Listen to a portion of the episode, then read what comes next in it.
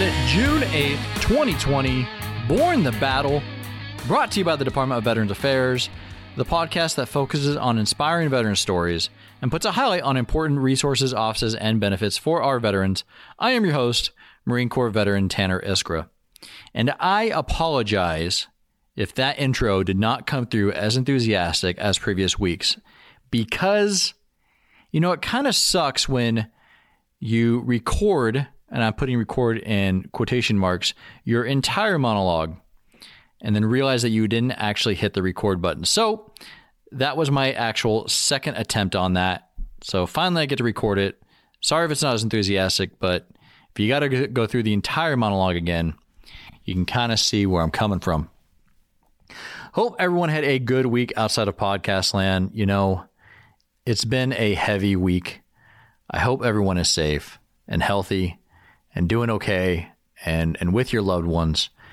Uh, and if you're alone, you know, you, you call that battle buddy that you haven't talked to in a while. Heck, you can even write to me at podcast at va.gov. You know, we're we're all in this together. A lot of feedback on Brian Burgeon's episode on the episode's blog on blogs.va.gov.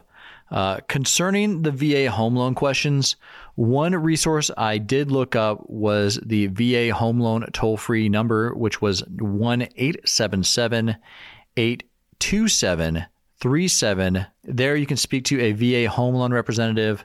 These are VA employees that work in the VA home loan guarantee program and they can answer any questions that you have about the VA home loan process or if you need to refinance or or if COVID-19 is is you know putting a hurting on you. They're there for you. Again, their number is 1-877 827 3702. And their hours of operation are 8 a.m. to 6 p.m. Eastern Standard Time. Also, if you go to that blog, just go to, you know, just go to blogs.va.gov and search for Borne the Battle 196 and click on the first blog that pops up. In the comments, I put a link to all the contact information for all the regional loan centers. There's emails, mailing addresses, uh, fax numbers, every way to contact them is on there. Uh, a couple ratings. One review came in at the time of this recording. This one is from M.W. Fredericks. Uh, five stars. Appreciate it. Says, awesome. Some of the best information out there in the veteran sphere. Uh, MW, thank you for letting other veterans know that there's actual information in this podcast. Uh, well, uh, you know, as much as I can find from week to week. Uh, and thank you because your review on Apple Podcasts boosts us up in the algorithms and makes this podcast more visible to veterans in an ever more crowded podcast ecosystem, especially in the in the veteran space. So definitely appreciate it. Okay, news releases. It looks like we're going back to having a bunch, uh, as we got five this week. First one says for immediate release, VA conducts deep dive study into effects of COVID 19 on veterans. On May 28th, the U.S. Department of Veterans Affairs began a national four year study on the impact of COVID 19 on veterans to help address critical questions about the disease. Known as EPIC 3, which is, stands for Epidemiology, Immunology, and Clinical Characteristics of COVID 19, researchers will study throat swabs and blood samples to learn how the virus that caused COVID 19 has affected veterans. The study involves veterans infected with COVID 19 and those who have recovered or who may be at risk but have not been infected by the virus. They are volunteers who are inpatients, outpatients, and residents in VA's community living centers. Each cohort consists of hundreds of veterans. A similar study is being conducted by the Department of Defense involving active duty service members. At the end of the respective studies, VA and DoD researchers plan to compare findings from the two study groups. To learn more about VA research, visit research.va.gov. All right, and the second one says VA resumes in person compensation and pension exams at select locations. The U.S. Department of Veterans Affairs announced recently it will resume in person compensation and pensions, otherwise known as C&P exams, in select locations across the country. The VA Veterans Benefit Administration's contracted medical examination providers immediately began contacting veterans in select locations with claims pending C&P exams to schedule exam appointments. Safety measures include COVID 19 screening for veterans and employees, physical distancing, and appropriate personal protective equipment to include face coverings and gloves. VA is working closely with its medical providers to ensure the safety of veterans and providers remains a top priority. VA expects to start conducting in person exams within the next few weeks based on the availability of veterans in the following approved locations White River Junction, Vermont, Syracuse, New York, Erie, Pennsylvania, Huntington, West Virginia, Danville, Virginia, Charleston, South Carolina, West Palm Beach, Florida, Johnson City, Tennessee, Cleveland, Ohio, Tomah, Wisconsin, Shorewood Hills, Wisconsin, Kansas City, Missouri, Little Rock, Arkansas, San Antonio, Texas, Fort Harrison, Montana, Seattle, Washington, Boise, Idaho, Las Vegas, Nevada, Tucson, Arizona, and Fargo, North Dakota. Veterans outside of these service areas will continue to be served through telehealth appointments or the acceptable clinical evidence process, which includes a review of existing medical records to provide information needed to complete the claim whenever possible. Veterans within resumed service areas who do not yet feel comfortable receiving in person exams may opt to schedule their exam for a later date without impact to the disability claim. No final action will be taken on a claim while a required in person exam is pending. VA expects to expand the list of available locations as conditions allow, with guidance from various agencies that drive decision making. Okay, the next one is pretty interesting. Uh, says for immediate release, VA to begin legal process of replacing three German POW headstones. The U.S. Department of Veterans Affairs announced recently it will initiate the process required by law to replace three German prisoner of war headstones in national cemeteries in Texas and Utah. The headstones are controversial because they bear swastikas and other symbols and texts related to the Nazi regime that millions of Americans fought during World War II. The headstones mark the graves of prisoners of war and are located at sites and cemeteries protected by the National Historic Preservation Act. Consequently, under NHPA, VA is not permitted to unilaterally remove them or alter them. However, later this month, under Section 106 of the NHPA, VA will begin taking required steps, including consultation with stakeholders about how to replace these headstones with historically accurate markers that do not include the Nazi swastika and German text. The German POW headstones are located in Fort Sam Houston National Cemetery in San Antonio, Texas, and the Fort Douglas Post Cemetery in Salt Lake City, Utah. The cemeteries were under the control of the Army when these interments occurred in the 1940s. The Fort Sam Houston and Fort Douglas cemeteries were subsequently transferred to VA's National Cemetery Administration in 1973 and 2019, respectively. Once replaced, VA will propose to preserve the headstones in its National Cemetery Administration history collection. VA will also install interpretive signs at all VA national cemeteries where foreign enemy prisoners of war are interred in order to provide historical context about how non U.S. service members from World War I and World War II were interred and buried on American soil. Very interesting. Okay, the fourth one it says for immediate release, VA and Bristol Myers Squibb Foundation deliver cancer care to veterans via teleoncology. The U.S. Department of Veterans Affairs recently announced that it is teaming up with the Bristol Myers Squibb Foundation to build new programs to enable VA oncology specialists to provide veterans access to precision cancer care regardless of where they live. The foundation has committed to providing VA $4.5 million in grant funds over three years to help establish a national tele-oncology center to more effectively reach veterans living in rural communities. Veterans enrolled in VA healthcare are two and a half times more likely to live in rural areas where access to specialty care is limited. The program will support the delivery of best in class care, education, and practice in collaboration with VHA's existing Precision Oncology Initiative, which has had dramatic impacts for some veterans and will now be available to all veterans with advanced cancer.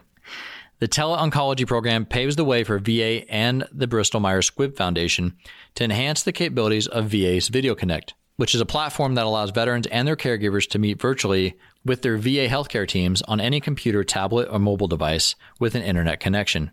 VA Video Connect is currently responsible for conducting more than 20,000 virtual appointments each day. Veterans interested in participating in VA's teleoncology services should consult with their VA healthcare team. For more information about VA telehealth, visit Connected Care, that's all one word, connectedcare.va And finally, says for immediate release, VA names new national cemetery in rural Wyoming. The U.S. Department of Veterans Affairs announced recently that the name of the new VA National Cemetery in Cheyenne, Wyoming will be, you guessed it, the Cheyenne National Cemetery. It goes on and says there are currently over 56,000 veterans within a 75 mile radius of Cheyenne. The closest burial option is Fort Logan National Cemetery, which is located 114 miles away in Denver, Colorado. And the only in state veteran cemetery is the Oregon Trails Veteran Cemetery, run by the state of Wyoming, located 176 miles away in Evansville. VA relies on local veterans and community leaders to submit name suggestions for new VA cemeteries. Of the names submitted, Cheyenne National Cemetery, which was nominated by several veterans groups, best met VA's naming criteria and is consistent with the requirements relating to naming department property, including national cemeteries, to be named for the geographical area in which the facility is located. a little bit of background VA purchased the five acres located on Hildreth Road near the Department of Agricultural Research Station in January of 2017. Cheyenne National Cemetery is scheduled to conduct its first interments close to this year's end. The first phase of the cemetery development will have the capability for over 1,600 grave sites. For more information about Cheyenne National Cemetery, contact the National Cemetery Administration Office of Public Affairs and Outreach at 202 632 8035. All right, so we know a lot of people are out of work. You know, last count I saw, uh, there's currently a over 13% unemployment rate with over 40 million claiming unemployment benefits, which, you know, is historic, which is a historic rise during COVID-19. And we know included in that number are are many of our veterans, you know, and, and I'm sure many of us know some folks that are unemployed that we served with. So, on top of getting to know our guests this week, we're going to be talking about the current employment state of the country and I think he's a good one to, to talk about it. Uh, this week's interview is a Marine veteran, and he's currently a senior manager on Amazon's military talent acquisition team. He is Marine veteran, Beau Higgins. Enjoy. We're going to start the interview like we start every interview. Um, when and where did you figure out that the Marine Corps was the place to be? Yeah, it's a great question. You know, um, so my dad was a Marine. Um, now it was before I was born. He he enlisted, um, but I always grew up hearing stories about the times he had with his friends in the Marine Corps. So I think it was always a, ah. a, seed that was planted in the back of my head. Um, but I didn't really pursue it, and I'm I was literally Gra- getting ready to graduate from the University of Virginia. Uh, so, it's my last semester of college, and I saw a recruiter a Marine recruiter standing outside the bookstore, and I went up and started talking to him, and uh, and it just kind of the spark got lit pretty quickly at that point. Um, mm-hmm you know, I, I, didn't know what I wanted to do, what wanted to do when I was leaving college. Um, I knew I didn't didn't want to go back to school. The job market wasn't that great, and the Marine Corps just became this thing that, you know, it was. I think it was something that always had been there, and just that that spark kind of got lit um, when I when I saw that recruiter in his dress blues, and and the rest is history, as they say. So you were uh, basically looking at your dad. Always kind of had that idea. Look, always looked up to him in that way, and then you saw that, and you were like, "All right, green. That that's that's a sign." That's it. I, to- I totally saw it as a sign. And I, was one of the things where I, I, thought I'd do it for three and a half years and come back and get my MBA. Uh, but, you know, I ended up falling in love with it. And uh, it just became a, a, lifestyle that for me was exactly what I needed.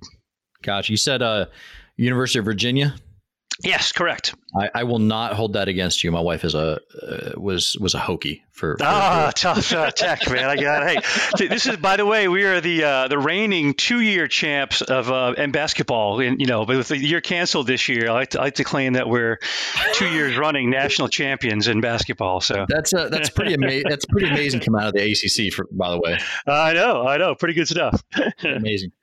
Um, so it's great that I, I saw in your bio when you sent it that you were an intel officer because I was an intel marine for about all of seven months in Iraq.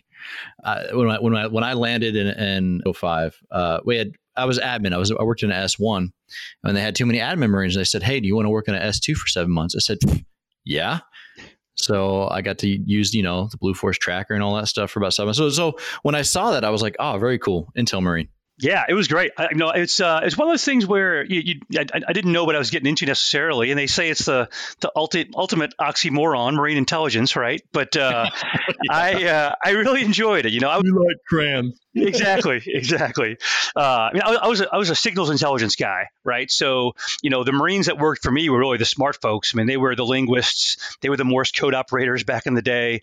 Okay. Um, they were the ones that could do the signals analysis, and and later on, as we got into more complex signals, they they knew how to intercept it. And you know, my job was to make sure they were trained up, man trained and equipped to do what they had to do. So, um, but they they were the smart guys. So yeah, it was it was a pleasure being in that field, and which led to later on, you know um, being able to have a tour at National Security Agency, um, you know, a lot of time in the DC area and, and, and, doing some cool recon things later on too. It's great. You know, I, I didn't really know what all went into signal intelligence. Uh, but a good friend of mine from high school, his name is Bob Sterling. He was the guy that joined the Marine Corps after. I mean, you talk about the smartest, the smartest. Uh, he went to Dartmouth for business. Uh, yeah. from, from and we and we went. We were from a small town in Washington State, and then he went to the University of Washington uh, School of Business did the corporate ladder for for about three or four years, and then he just turned around and joined, enlisted in the Marine Corps.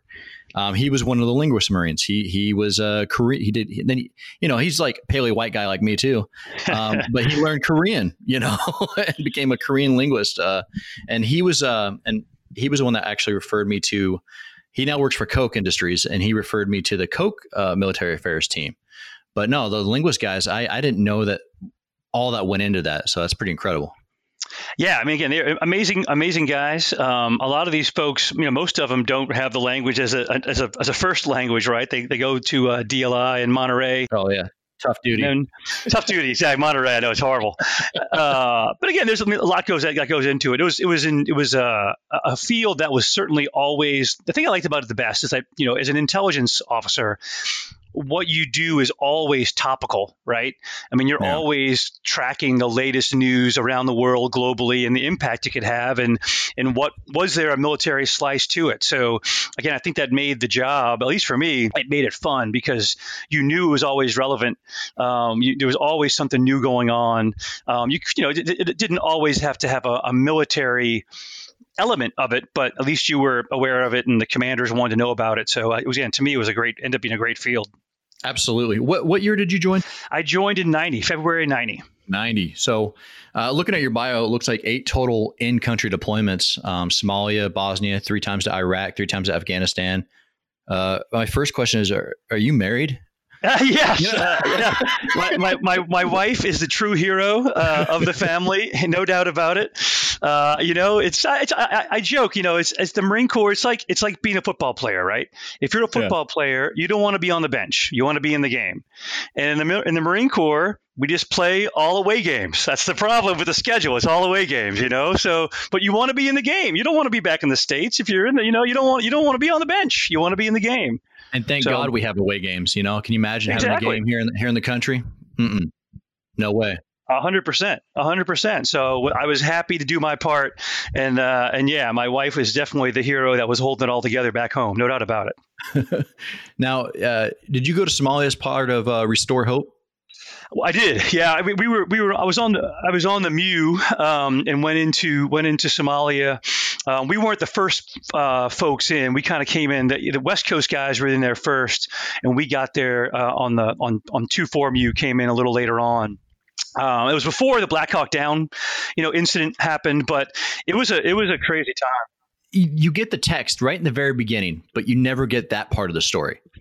Yeah, I mean, again, it was it was it was a hunger relief mission that turned into, um, you know, warlords and and violence that were basically, you know, people were starving over. That's what it started with, and it, and it turned violent. And they needed someone basically to be the the brokers to f- help still feed people and not yeah. let the warlords take over. And, and you know, and, and uh, you know, it was it was an ugly situation that got worse uh, and it's still bad. Yeah. I mean, that's the thing. It's still it's still going on today.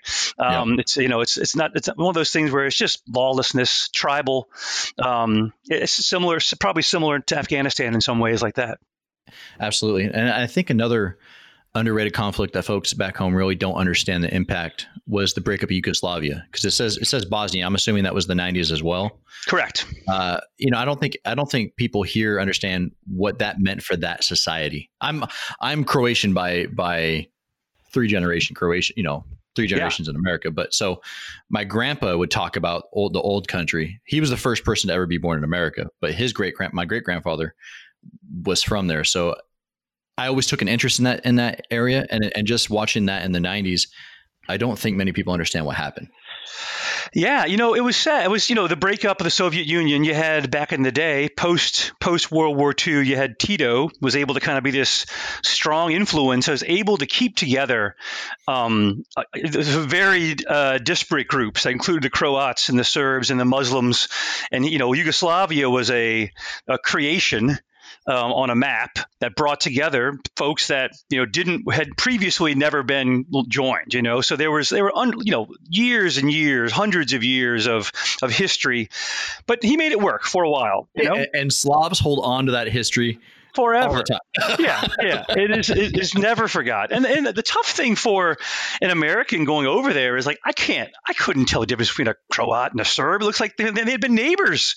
Yeah. They'd been living together in the same neighborhood for years, and all of a sudden they were killing each other. You know, I mean, like it was just it's hard to fathom that they could the the the the, lep, the depth of the of the fighting and just the atrocities that were going on. It was like genocide. I mean, it was bad. Um, yeah. And you're right; it's under I think underappreciated here in the states. Um, but yeah, there was just a, a long you know running hatred that would that kind of you know was able to kind of foment under nationalism, and uh, you had the kind of the three groups. You had the Croats, the Serbs, and the Muslims kind of stuck in the middle, the Bosniaks. So it was a, it was a it was a very fascinating, sad situation. Certainly, that's a place where I think we've done a pretty good job to stabilize it, more so than others over the years. But uh, I mean, again, those ethnic tensions are something that's you know that's a, they, they never go away. They're always under the surface somewhere. Yeah, uh, you know, I, I had a topical understanding of it uh, growing up. You know, my grandpa a, a, little bit, but one of the last gunnies I served with, Gunner Sergeant Hadzik, he was an 03. He was a he was a grunt, uh, but he was the first Bosnian refugee to serve in the Marine Corps. Hmm. And I need to get him on to really help tell that story because I think it's it's something that's underappreciated. Like, hundred percent, hundred percent. Um, six times to Iraq and Afghanistan. Uh, I'm not going to go into each one, but what sticks out the most out of those deployments? Uh, I think the, the, very first one. So I was on 15th MEU, and we were actually um, in Australia on 9 11. So we were we were wrapping up our oh training mission in, uh, in in northwestern Australia, and 9/11 happens. Um, it's it's the evening in Australia. We just finished up actually playing rugby that day. Um, when you start seeing it, you know, in, in the bars in, in, Australia on TV, what had happened, and and we obviously, as with anyone, no one knew what had happened, um, but we knew something. We, we knew our lives, especially being on the MEU and kind of the you know the nation's 911 force, we knew that we were going to be called to action in some variety. Yeah. Um, so that was uh, that that led to interesting. You know, this, this is September 11th. We're in Australia. We got into country in Afghanistan by November. Um, in the in the meantime, we actually did a humanitarian relief mission in East Timor as we're kind of figuring things out because everybody was figuring. No one knew exactly what to do right away, right? We didn't. Know, it took a while for that intelligence picture to to kind of paint itself, um, yeah. and for the you know for the response to be generated.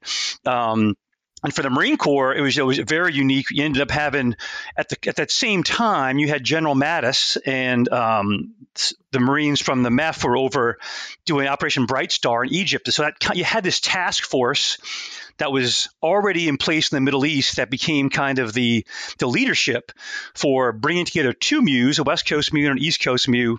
Um, Interesting. And we both rolled in to Afghanistan. So we our, our MEU rolled in um, in mid November to Afghanistan, the largest, longest ship to shore movement in Marine Corps history. So we flew, you know, ashore all the way into Afghanistan. It was crazy.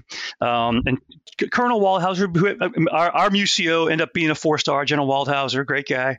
Yeah. Um, and, uh, but yeah, but it was, it was, it was really interesting to be in country then as people were trying to figure stuff out too, because you didn't have this established command structure of who was in charge, and it was it was interesting. Just I mean, you could you could get stuff done without, without a lot of bureaucracy. It was it was kind of nice.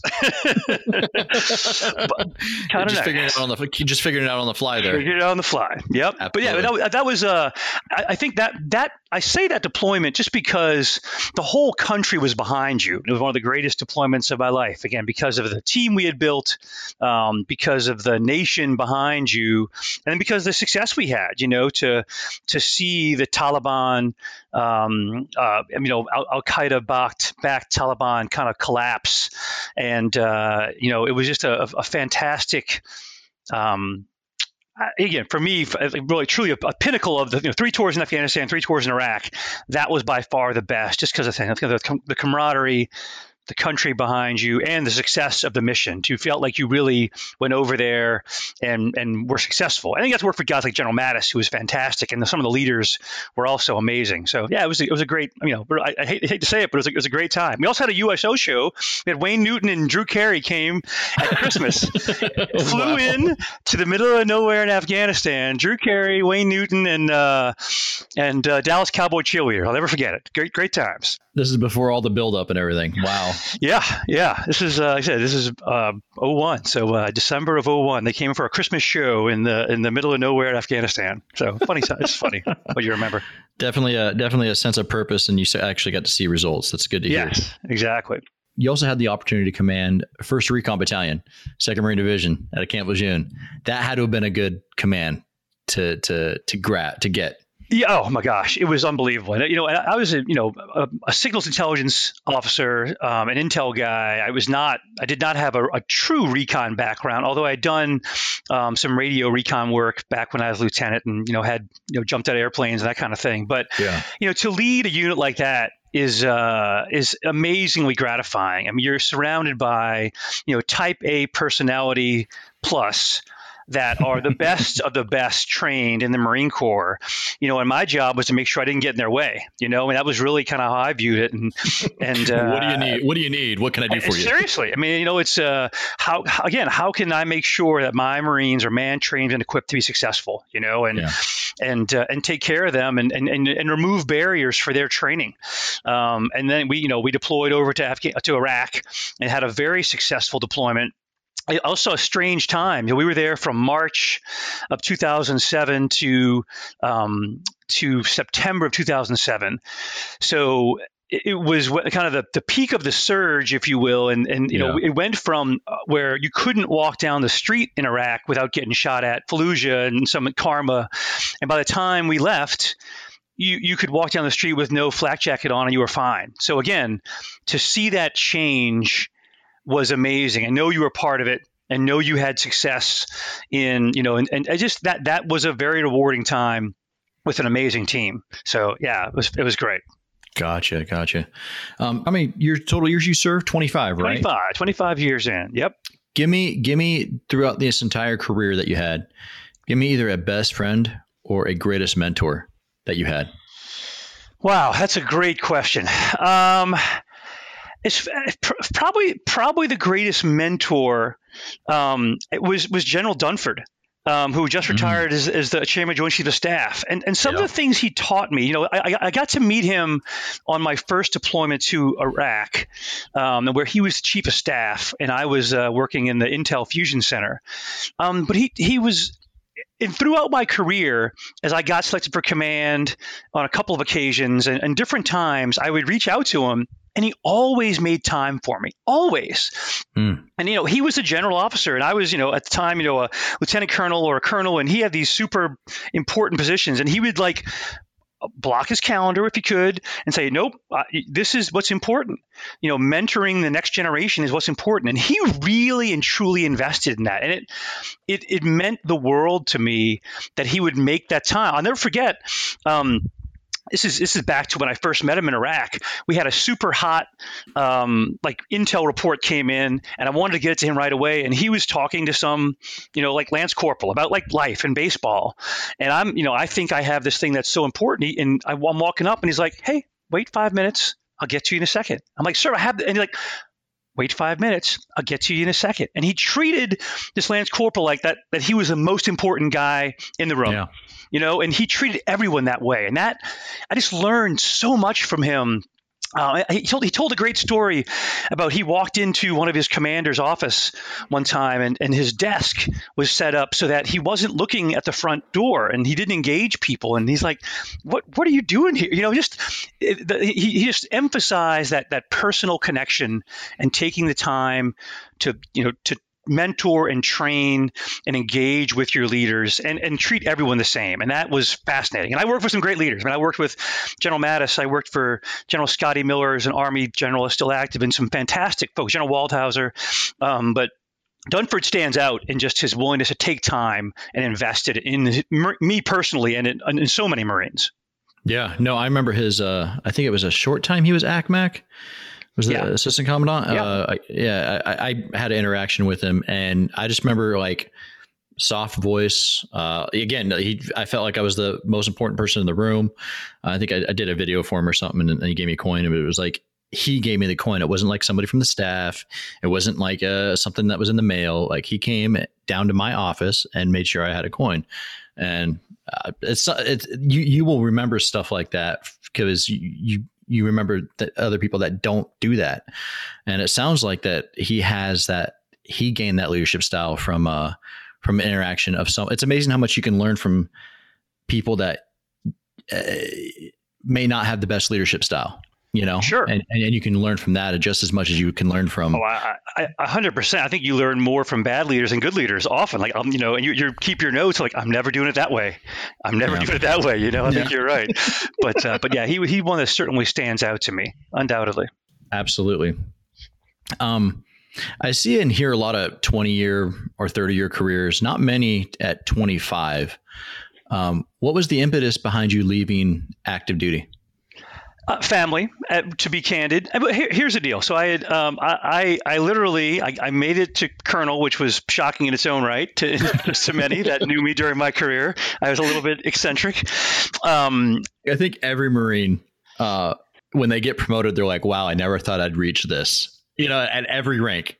yeah, I, probably. I, I, like to. I, I, would tell you, and most that know me probably would agree. I have a, a proclivity for costumes and some things that weren't very much. People thought I, you know, I was a little bit off the beaten path in some of my actions, but uh, you know, it's okay. It worked for me. It worked for me, yeah. right? Yeah, absolutely. Um, but yeah, so I, you know, I, I, I actually got 06 command, which was fantastic. So I literally had my change command in the morning and I retired in the afternoon. Um, oh, wow. It was one of those things where I knew what the future was if I wanted to keep pushing forward and potentially um, consider the opportunity or you know getting considered to, to be a flag officer. Um, but I, at the time I had four kids.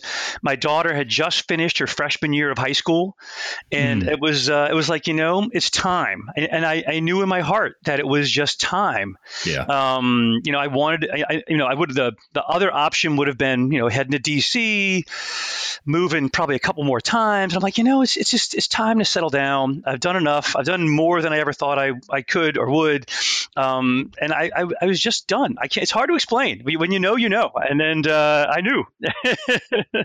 I think every veteran, whether it be four years or, or or thirty, they they just know when it's time to go. You know what? It was a good run. Yeah, and and and family is a big. You know, I uh, hats off to you for doing a twenty, uh, even twenty with a full family, eight deployments. Um, hats off to your to your to your family for for for going through just that. Um, so absolutely. Um, now you got out in 2014. I followed your lead there because I got out in 2015. Uh, my wife and I even went to a job fair on Fort Lewis, and uh, I even spoke with Amazon for a bit while I was exploring options in Seattle. uh, nice. Before I before I turned around, like the very next week, and I flew to Charlotte uh, about three weeks into my transition. and I'm from Washington State, but the job was you got to go where the where the opportunity was. Yeah. Uh, my point is is from that experience for me it was a good time to get out. There was there was some good support in the, for the veteran community, and economy wise, it was great. Uh, from my point of view, there were options. Did did you have the same feeling when you got out in 2014? Well, I mean, I mean my my my, and I think for any veteran that's getting out, um, you have a couple decisions you have to make. Um, the one that I made was that I knew I wanted to come back to Tampa. That was that was like a hmm. non-negotiable piece of my transition. I didn't know I didn't I knew I knew what I didn't want to do, which was go into the government contracting GS world. Yeah. I also knew that I wanted to be in Tampa, and then that that, that helped me in a lot of ways. It, I guess in some ways it probably shrunk my opportunities, admittedly, but it did also help. I like to think from the the, the, the flip side of that is it helped me narrow my job search dramatically. Um, yeah. And then it was about networking, right? And kind of figuring out where you wanted to plug in. Um, so, you know, knowing I was coming back here, that was that piece again that decision was made for my family we came back to the house we had before um, where the, the kids had friends and we knew the neighborhood so that was easy so that was all taken care of so then it was easy for me to then focus just on the job search piece, which I did. So I mean, I, I probably maybe a little weird, but I actually enjoyed the job search piece and talking to people and getting out there and networking. You know, I, I really enjoyed it. You know, and, and I know many. I, I talk to many folks in that space these days, and many do not. But I was, I think, I was also somewhat unique in that I had maintained a lot of my friendships from high school and college. You know, and I, I the Marine Corps, which I, I loved it, but it didn't define who I was um, which yeah. I think can happen to a lot of folks. Become, you know, I call it, you, you can get institutionalized. You know, yeah. the Shawshank Redemption factor, right? You're somebody on the inside, and you don't want to leave. Absolutely. I was I was ready to leave, and I and I and I had a network, and I kind of you know relied on that to help me do the interviewing and, and talk to folks, and then eventually settle on that first job um, after the Marine Corps. Yeah, no, I, I totally understand about the institutionalization. Uh, when I first got out, I wanted to be as far away from the government as I could. Uh, you know, the VA was not my first gig because I didn't I didn't want that, and I, I you see you do see that in a lot of veterans. It was like, hey, the Marine Corps was the best year of my life, best years of my life. You know, we'll never get that back. And I'm like, dude, you're you're 28. Yeah, you know, you have so much ahead of you yeah. yeah, you're so you could you could do the world is your oyster. You know, yeah. Uh, it's I I almost relate it to the the high school quarterback syndrome. You know, um, you know, I, I was a state champ and and and nothing will ever get will never will never top that. Hey, there's a whole world out there. Yeah, you know, um, hundred percent, hundred percent. So yeah, I, I enjoyed it. What was your experience right after you got out? What was your first gigs? I worked for a company called Custom Cable um, here in Tampa, a company that manufactured installed fiber optic cable. Um, pretty small company, had about 250 people when I joined it. Um, it, was a great first job for me in that it allowed me to do a little bit of everything. Um, so I was basically the operations manager of a plant that manufactured installed cable, right? So we had a, a, a you know, we we had a, manu- a, a manufacturing line there, um, but I also got involved with sales and got involved with the budget and marketing and hiring and advertising. And uh, it, again, it just gave me a lot of latitude to learn in yeah. a relatively low stress environment. Um, although I, I say that, the other thing you quickly learn is that in the real world, like there's a bottom line and you have to you know make money to pay people you know so, you know the military you take for granted that you're going to get paid and the budget's there and and you you kind of do these budget exercises but the money kind of comes and i don't know yeah. it just it, it, was it was it's kind of a fairy tale land of how the budget and money works in the military compared to you know in the real world if you don't sell and you don't deliver, then people are going to get fired, right? So yeah. you better up your game, and you know, and and I, you, you learn that pretty quickly, and it went well. I mean, the, the job was, you know, we the company did well, and ended up being bought out a couple years later. Um, but I, I, again, I think it was it was very valuable for me personally to be able just to learn, um, and that was kind of the stepping stone for me to get to Amazon. Gotcha. How'd you how'd you find your way to Amazon? Yeah, so uh, it's interesting. We were we we custom cable were actually doing install work in the two big fulfillment centers here in Tampa, TPA one and TPA two. Um, okay. all, all the robots that are in the fulfillment centers run on Wi-Fi and fiber, right? So uh, my guys are installing it, um, and I started calling friends of mine at Amazon to see if I could sell them more cable basically um, just going to hmm. linkedin who's there you know and, and having those conversations and uh, it, it, coincided with um, so at that same time frame which was uh, 2016 in may of 2016 jeff bezos had gone to the white house and made a pledge to hire 25,000 veterans and military spouses. Um, so, yeah. as I'm calling my Marine buddies that are at Amazon, they are looking for someone to bring on to lead their effort to deliver on the pledge that Jeff Bezos made. Um, and and one thing led to another, and they decided to interview me, and and and that was it. You know, so it's it was it was you know my my jump to Amazon was timing and who you know. Um, that would kind of the timing of it was they needed someone at the same time I was calling them, and just it's it's funny how that all works out, right? So yeah. Got you. So you're now on the Amazon's military affairs team. Uh, how would you describe that team, and what is your role in it? You talked about recruiting. Yes, yeah. So, um, so it's interesting. When, I, when I first got to Amazon, um, my role was, you know, in a very much in a kind of recruiting facing, you know, customer, uh, trying to find candidates, putting people into jobs role. Um, and I realized in this role that um, different pieces and parts of Amazon were engaging the military community, but it wasn't very coordinated.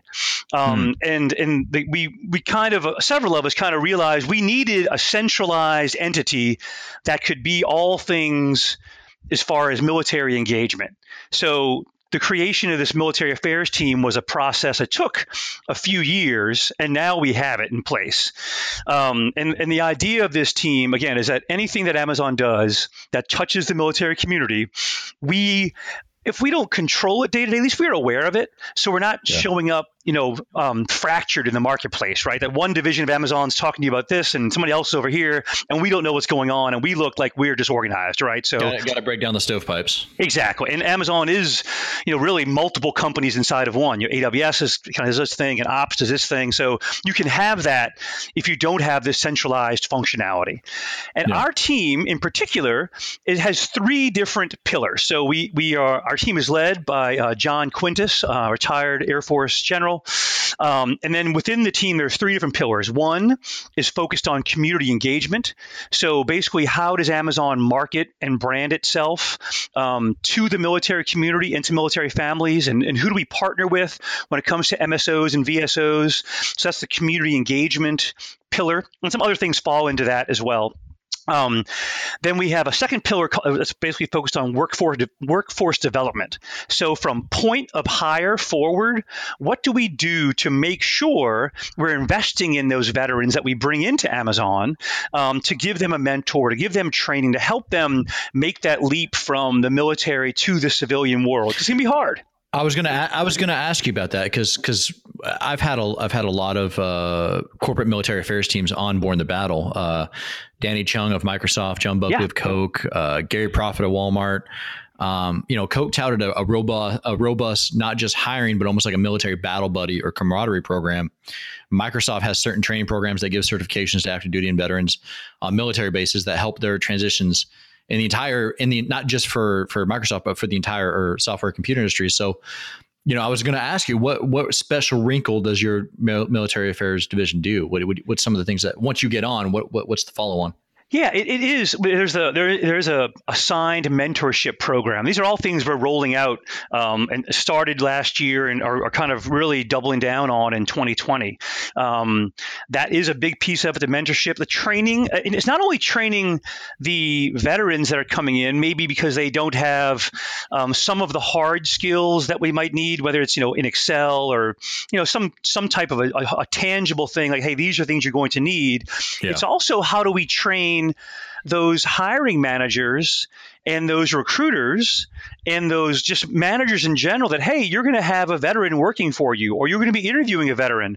These are things to consider about their background that are a little different. So you know it's about i think there can be an unconscious bias that non-veterans have when it comes to veterans and what they perceive them to be, which oh, is absolutely. very often very different than the reality, right? So trying to address that unconscious bias and educating the non-veterans about, you know, what are some unique things that this person is going to bring to the table, right? and these are often non-traditional resumes you're seeing, right? They, did, they didn't have the standard I went from college to this entry level job at a, you know, mar- a, whatever, a, a, marketing company or whatever firm it was, and then I got my MBA, and now I want to come work at Amazon, right? This is, I was an infantry officer, and I, you know, I mean, like, and I, then I was a recruiter, like, what is this? I don't know. I went to you the know? war college. Right, exactly. I mean, it's, it's how do you translate that and make make those resumes more palatable or understandable, you know, and make sure that they, they the people understand what they're getting, the skill set they're getting. So that's yeah. uh, that's part of the training is not only for the veterans but for the the leaders that are non-veterans. Like within Amazon. So you're exactly. you're basically giving them through like a resume training course like hey, if you see War College it means leadership.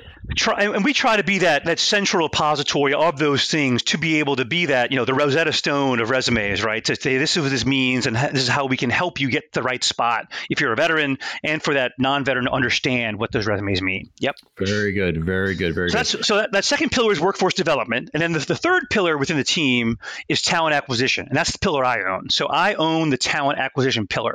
Um, I am not a recruiter per se. It's really about how do we build programs that we can target to bring in a wide variety of veterans in different roles. And, and what I like to say is no matter what your rank or MOS, you know, or NEC specialty, somewhere at Amazon there's a job for you. And my my job in particular is to create pipelines or programs of talent that can bring in you know, no matter again, you know, whether it's as an apprentice or a more senior level or uh, into operations or into IT or into program management, how do we actually create programs or pipelines of talent to bring veteran talent into Amazon. Hold on, wait. I mean, I mean, right now we're in the middle of COVID nineteen. Uh, you, you see all the unemployment numbers that are that are going on right now. Are you guys still hiring? We're hiring like crazy. Yeah, it's. Uh, I mean, it's been uh, you know, a, I say a blessing for Amazon, but obviously, um, as, as people can appreciate, Amazon has become a lifeline for folks, right? I mean, this yeah. is this is you know those folks that can't leave their house because they're um, at risk. Amazon has been what's been able to keep them you know functioning, so they didn't have to go to the store, didn't have to engage with people. So we have grown um, rapidly. The initial pledge we made was to hire 100,000 people right away, we've added 75,000 more to that. So, you know, um, this is uh, usually we, we ramp up during the Christmas season, as you might imagine. We, we're, we're like we're beyond that already now for what we would typically be. So the hiring is has continued, and I don't see it letting up anytime soon. So again, if you're a veteran looking for a job, we are we are definitely in the market right now. the twenty five thousand in five years, I'm sure. Yeah, Have you guys met that? I'm sure we have. We have met and exceeded that. We actually have over thirty thousand veterans that work at Amazon right now, and over eight thousand spouses that work at Amazon right now. So yeah, we we we've, we've surpassed that hiring number, and um, I don't know if we'll make a new pledge anytime soon soon. But yeah, it's just it's, it, the, the, the, great thing to see is is the commitment that Amazon has made to hiring veterans. So there's you know there's over 20 people at Amazon that are full time dedicated to you know 100% of their job is focused on either recruiting or program management of veterans, and this is actually overseas as well. So it's uh, it's really gotcha. it's refreshing to see that it's, you know, we, to put your money where your mouth is when it comes to being a leader in this space and engaging with the military military and military spouse community. So I mean, that's that's the up and coming pieces. What are we doing for military spouses as well? An underappreciated, you know, segment of the military population in many ways. Speaking about the, the military spouses, it seems like back in the 2014 2016 timeframe you know i, I mentioned uh, the other military teams that i've had on i even had an intern uh, lock down an interview Joseph Pennington from Allstate, who has a who they have, they have a military affairs team as well. But it seemed like around 2014, 2016 timeframe, these military affairs teams were like a new career path for veterans to come into. Um, there was a big push in the corporate world, like getting teams to, to help prep and assimilate veterans into the workforce. And at, at that time, veteran veteran unemployment was pretty high and it's probably again high again now with COVID nineteen with the rest of America. But before COVID nineteen, veteran unemployment was pretty low, historically low. And if I remember right, there was there was a pivot to military spouses, like like what you were just talking about. I guess what I'm trying to say is. Um, 2014 2016 there was a big focus in corporate america to hire veterans has that slowed down or or come off as the like flavor of the week or what was what's it like now yeah, I think I think you're right. I mean, I think you know, 2014 timeframe, there was clearly a um, an identified problem that, that, veteran unemployment was well beyond that of non-veteran unemployment, and yeah. the in the you know, industry leaders got together and said, "Hey, we need to make an investment in veteran hiring." And companies stepped up, and you had, you know, you had the veteran job mission. You know, some some companies like J.P. Morgan and some others got together and said, "Hey, we we at the corporate level are going to invest in veteran hiring and share best practices together." And you had the U.S. Chamber of Commerce and the Hiring Our Heroes piece come on and then around that time, yeah. and you know, a big investment was made to focus on veteran hiring, and, and it made a massive impact, right? I mean, that the, the unemployment rate rate went down Plummeted. steadily um, to where it was below the, the, average of you know the, the, the national average, right? Um. And and then I mean I think what you saw about two years ago was people were like, all right, we have this veteran thing pretty well. Um, you know handled. People understand how to deal navigate that space. What's the what's the next challenge? And that's when everybody realize hey military spouse unemployment or underemployment is is really the next big thing that we need to figure out. Now so how do we focus on the unique challenges often um, of military spouse unemployment right? Because the spouse um, is going to be is, is following that veteran around so if they're going to yeah. camp lejeune or 29 palms or whatever it may be they're, they're, they may be, you know, someone that has a master's degree and all of a sudden the only opportunity for them is to work at Starbucks or whatever it is, right? Or a call center, you know, center, uh, right. personal experience from that. My wife went from having a million opportunities here in the, the DC area, and then we went to Jacksonville. Right. And it happens all the time, right? So, you know, how do we, from a, um, from almost a hiring mindset program, can we create more roles that are portable, that are flexible, that are remote, you know what what do, what do those spouses need right? If they want to still stay you know as an active duty spouse in particular what what what what can we do as companies to meet them where they are and tap into the skills they have? Because again these are amazingly talented women or and men but 92% um, women um, amazingly talented spouses that that that just need the opportunity. So again i think that's where the next frontier was. And a lot has been done in this space as well now as we've started creating internships for spouses in addition to the veterans and a variety of things that we didn't have. Companies are now getting on board to kind of replicate, in some ways, replicate, at least to, to modify their veteran programs to make sure they include military spouses now. Gotcha. Very good. Very good. Very good. I assume your team, and I mean, Microsoft and Amazon are being two of the biggest players from my home state of Washington you your your military affairs team probably runs into their military affairs team uh, quite a, a lot, maybe at the same conferences or meetings. I'm gonna say hundred percent. And I think the one of the great things about being in the military space and, and being in the different military affairs teams is that we do collaborate together all the time.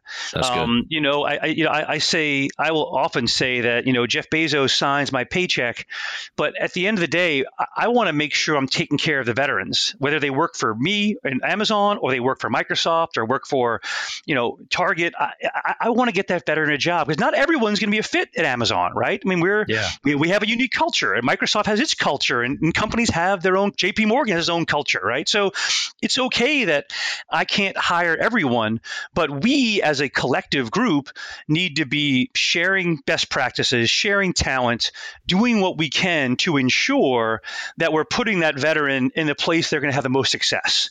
And, and that is something that is, I think, I've gotten a lot of enjoyment from is that everyone in this space really feels the same way. It's not about me and my company, it's about us and the collective and how can we provide lift and share what we've learned, good and bad. Like, hey, we tried this program, man, it, we didn't think it through very well. This didn't work, you know, and have you, what have you tried? I'm like, oh, yeah, that's a great idea. And how can we, you know, learn from each other to improve the collective? And that's been, again, really rewarding part of the job. Absolutely. I, I, bring Danny up one because of the fellow Marine. Two, he's my former CO. Oh, uh, I didn't know that. That's yeah, fantastic. Yeah. He's, well, he's, a great guy. Yeah, he was a, he was a CO at the schoolhouse where uh, when I was coming through with combat camera. Oh, nice. But now he said in his interview that after nine or ten years of being out, he still hadn't felt that he had fully transitioned from the military. Do you feel the same way? That's a great question. You know, I, I, I think because I'm in a role where I deal with veterans every day, I feel pretty connected to the community still. I'll say this when I worked for Custom Cable for those two years, I missed it. I, something was missing. and I didn't know mm. what it was exactly, but it's that give back factor, that connection, and I, I, didn't I didn't have it as you know that much. And being on the military affairs team now at Amazon, it still gives you that sense of purpose. That you know, there's nothing better than getting an email or a, you know a LinkedIn message from someone that you helped that says, "Hey, thank you for helping me get you know a job at Amazon." Like, you know, so you, you feel like you're giving back still, you know, and that's sense of purpose. Uh, so I so, so yeah, so I don't I don't I don't necessarily miss the military because I feel like I'm still connected enough. Yeah, I don't necessarily want to be in, sure, but I'm happy to be connected enough. yeah, I, I, yeah, I think I think Danny was was was referring to the same thing. I don't think he'd want to put the uniform back on or anything, but I think he'd felt like you know there's still military aspects about his personality or about his you know his being that it's like it will always be part of you. That's yeah, all, it will yeah, always be 100 percent always be part of you. So, yep. Abs- yep. Absolutely. Um, what is one thing that you learned in service that you carry with you today? Wow, that's a great question as well. Um, I, I, I think it's you know, and it's it kind of goes back to what we talked about with General Dunford. Um, and it's and it's what I pro- I don't know if I learned it from in service necessarily. I, I think it's, something that's always been part of me, but it was it, it, it, came through during my time in service.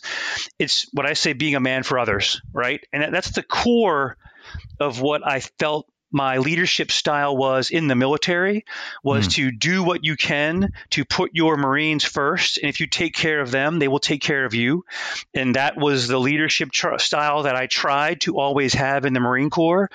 And same thing at amazon right? I mean that's just that's just that's kind of a way of life. So i, I, mean, I think it you know it was I, I saw the fruits of it in the military and certainly is, is, become part of my DNA now is to, you know, every day I get, you know, hundreds some days of, of LinkedIn messages and emails and you just take, you, you take the time to respond, right? It's like, because you, you, you know, that, that one person that's applying doesn't know you're having a bad day, but they just know they sense, they know, they know you're the Amazon, the face of military at Amazon. And if you don't reply, then they think Amazon stinks right? So yeah, I, take the extra three five minutes and reply, you know, and and put them before you. Um, and again, that's the way I feel, and I think that that is something that is carried over is that is that sense of putting you know others before yourself. Very good, very good. Um, Bo, is there a uh, is there a better nonprofit or individual that you've worked with or you've had experience with whom you'd like to mention? There is actually. I, am I'm uh, I'm super passionate about the Travis Manion Foundation. Mm. Um, Travis Travis Manion was one of my Marines um, at, at First he? Recon Battalion when he was killed. I was his CO when he was killed.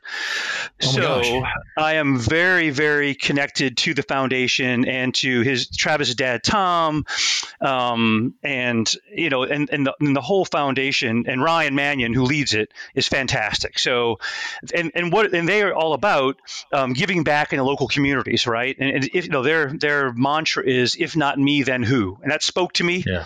Um, from when you know from Travis, that was what he said when when he jokingly talked about um, trying to get out of a deployment. You know, his his his his uh, his brother his yeah his brother-in-law basically said hey if i push you down the steps and you break your leg you won't have to deploy and travis' reply was if not me then who I've yeah. been done the training. I'm the ones prepared to do this. This is what I need to be. And that that concept is at the core of the Travis Manion Foundation. And they have done so much with Gold Star families and also educating um, folks on leadership. It's called the Character Does Matter campaign and talking yeah. about character and going into local schools and teaching kids about character.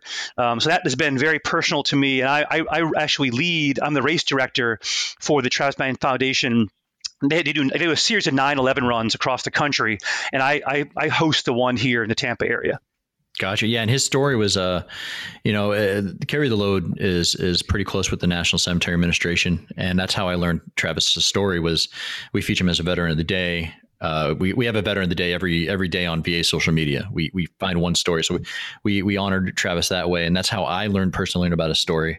It's it's it's, it's fascinating. And he was, I mean, he's just one of those guys that uh, you know he he left an indelible impression on me. He's one of my lieutenants, and he was just uh, he was larger than life, and um, you know, yeah. So I mean, it's personal for me, but the story is amazing, and and beyond that, the impact that the Travis Foundation is having to this day is incredible. So yeah, truly happy and proud to be part of that foundation. Very good. Um, Bo, uh, we've we've covered a lot of ground, but is there is there anything that I may have missed or or didn't bring up that you think is important to share? Uh, the, the only thing that I would add, I mean, in, in my role as um, that, that does focus on recruiting and engaging with the military, um, just some some advice for folks that are interested or, or, or looking into transitioning. Absolutely. Um, as, as a guy that sees lots of resumes and talks to a lot of folks that are looking to get jobs anywhere, whether Amazon or anywhere, I mean, uh, you know, there's a few few tips that I would share that I think would be hopefully helpful for folks. You know, first and foremost, as you're looking to transition, spend time figuring out what you want to do and talking to people. I, I can't, you know, when when you're in the military, you are used to you know, basically the military, the Marine Corps will tell you where to go. Like you may have a, you may say you want to go here, here, and here. You might say you want to go to Australia and London, but you're going to 29 Palms or Korea or Camp Lejeune, and that's just how it's going to be, right? And yeah. you get used to that. And I the think needs of the Marine Corps. Needs of the Marine Corps, I mean, but, but you know, but that's which was great in the Marine Corps. But at Amazon or other companies, if you come to us and say, "I'll do anything, anywhere," that to me means you haven't done your homework and you're asking me to figure out what you want to do. In Amazon's case, we have over 40,000 jobs. I hmm. have no idea what you want to do. So do your homework and spend some time figuring out what you want to do. With that, you know, you want to be in operations, you want to be in program management, you want to be in IT, maintenance, whatever it is, spend some time really figuring out what you want to do. And then research the jobs in whatever company it is identify what those quali- basic qualifications are for that job and write your resume in a way that it makes it clear that you may- meet those basic qualifications and try to avoid i see it all the time writing in fit rep bullets what i call fit rep bullets. You know you need mm-hmm. to talk about outcomes. So instead of saying was responsible for the security management program of the command? Well that's great that you were responsible for it but did you do well? Did the program get better? Did it get worse? Did you, incidents go up? Did they go down? Give me some outcome. What were the outcomes of anything that you did? Because everything, and certainly at Amazon and most places, we want to know the impact that you had, not just these fit rep bullets or OER bullets that are kind of generic. It's about outcomes. So, yeah. you know, match your resume with outcomes to the basic qualifications, and you will have a much better chance of being selected than if you don't. Um, so again, spend the time up front that will help you a lot and help it would help the company help you to be successful as well. And i you know again i think folks uh, a lot of people provide a lot of different guidance on resumes and I, I, won't go into that too much but again just make sure you really if a job says um, you know, five years experience the program manager required and you don't have it, then don't apply. You know, make sure you meet those basic qualifications and tailor your resume to show and highlight that you actually do meet whatever it says you got to do. Long intro, long interview. You guys don't need an ad this week. Um, I want to thank Bo for seeking us out and coming on the show. For more information on Bo and his post military career, visit amazon.com forward slash military. Our Borne the Battle Veteran of the Week was featured by our VA social media team's Veteran of the Day program. You know, every day our social media team features a veteran. They tell their story on blogs.va.gov and feature them on all of our social media platforms. You can also email and nominate a veteran by writing in to newmedia at va.gov. So, our Borne the Battle Veteran of the Week, you know, personally, I can also attest to how hard this Marine was because I interviewed him about a decade ago for a video. He walked into the interview wearing an immaculate dress blue uniform, you know, ribbons stacked to the gills. And to me, when I looked him right in the eye, I was met with one of the steeliest and firmest eyes that I've ever locked on with in my life. And I realized right there that this Marine is one of the hardest Marines that I'm ever going to meet. This week's Borne the Battle Veteran of the Week is a Marine Corps veteran, Kurt Chew-Een Lee. Lee was born in San Francisco, California in 1926. His family immigrated from China earlier in the 1920s. In 1944, Lee joined the Marines at the age of 18, and he went to the Marine Corps Recruit Depot in San Diego, where he learned Japanese. Lee did not get a chance to go to the Pacific, as he was retained at the depot to be a language class instructor, but by the time the war ended, Lee was already a sergeant. Fast forward five years, Lee was a first lieutenant when the Korean War started. He was the first non white officer and the first Asian American officer in the Marine Corps. He was the OIC for 1st Platoon, Company B, 1st Battalion, 7th Marine Regiment, and deployed with his Marines in September of 1950 to Korea. Lee, in his interview with me, self described himself as a stickler for discipline. I remember he said he wanted to dispel the notion about the Chinese being weak and that he did not expect to survive the war. And in an interview with the Los Angeles Times, he said the same thing. He intended his death to, and I quote, to be honorable and be spectacular. Lee also told me that during the ship ride to Korea, his platoon sergeant came up to him and said, and I quote, If this were stateside, half your men would be over the hill, but the other half would follow you to hell. To which Lee replied, Well, everybody's going to follow me to hell. See, during this time, Lee was fighting two wars one against Korea and another with the attitude of some of his Marines who questioned his loyalty. At the Battle of Incheon, those questions were quickly put to rest. On November 2, 1950, Lee's unit came under attack by Chinese forces who sent aid to North Koreans retreating from Incheon. Lee directed a counterattack, and while wearing a bright orange row guard vest in the snow, so his men could see him, as well as everybody else, Lee single handedly advanced upon the enemy front. He shouted in Mandarin, Please don't shoot, I'm Chinese, to confuse the enemy. At the same time, Lee personally advanced and attacked foxholes one by one to draw their fire and reveal themselves as he instructed his men to fire on the flashes that appeared. Already wounded in the leg, he would be shot in the elbow by a sniper and evacuated to a MASH unit for treatment. Upon learning that he was about to be sent to Japan to recover, Lee and another wounded Marine confiscated a Jeep, located his unit, and rejoined them on their way to the Chosin Reservoir.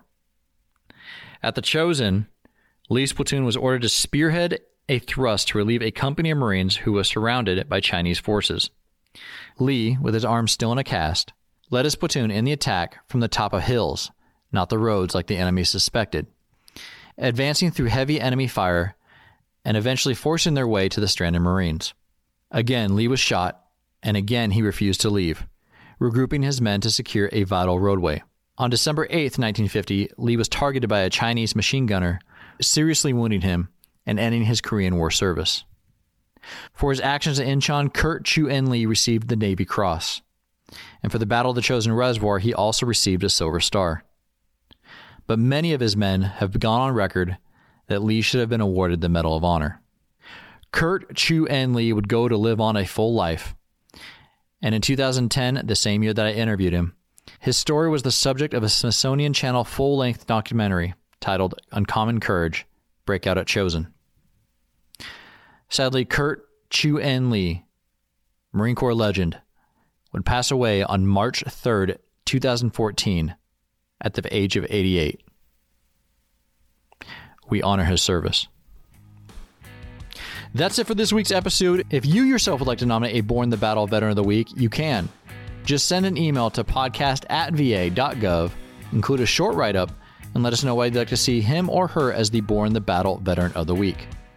And if you like this podcast episode, hit the subscribe button. We're on iTunes, Spotify, Google Podcast, iHeartRadio, pretty much any podcatching app known to phone, computer, tablet, or man. For more stories on veterans and veteran benefits, check out our website, blogs.va.gov, and follow the VA on social media Twitter, Instagram, Facebook, YouTube, Rally Point. DEPT Vet Affairs, U.S. Department of Veterans Affairs. No matter the social media, you can always find us with that blue check mark.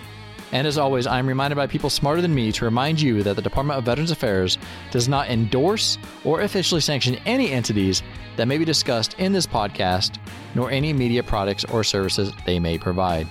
Again, thank you for listening. Thank you for spending time with us, and we'll see you right here next week. Take care.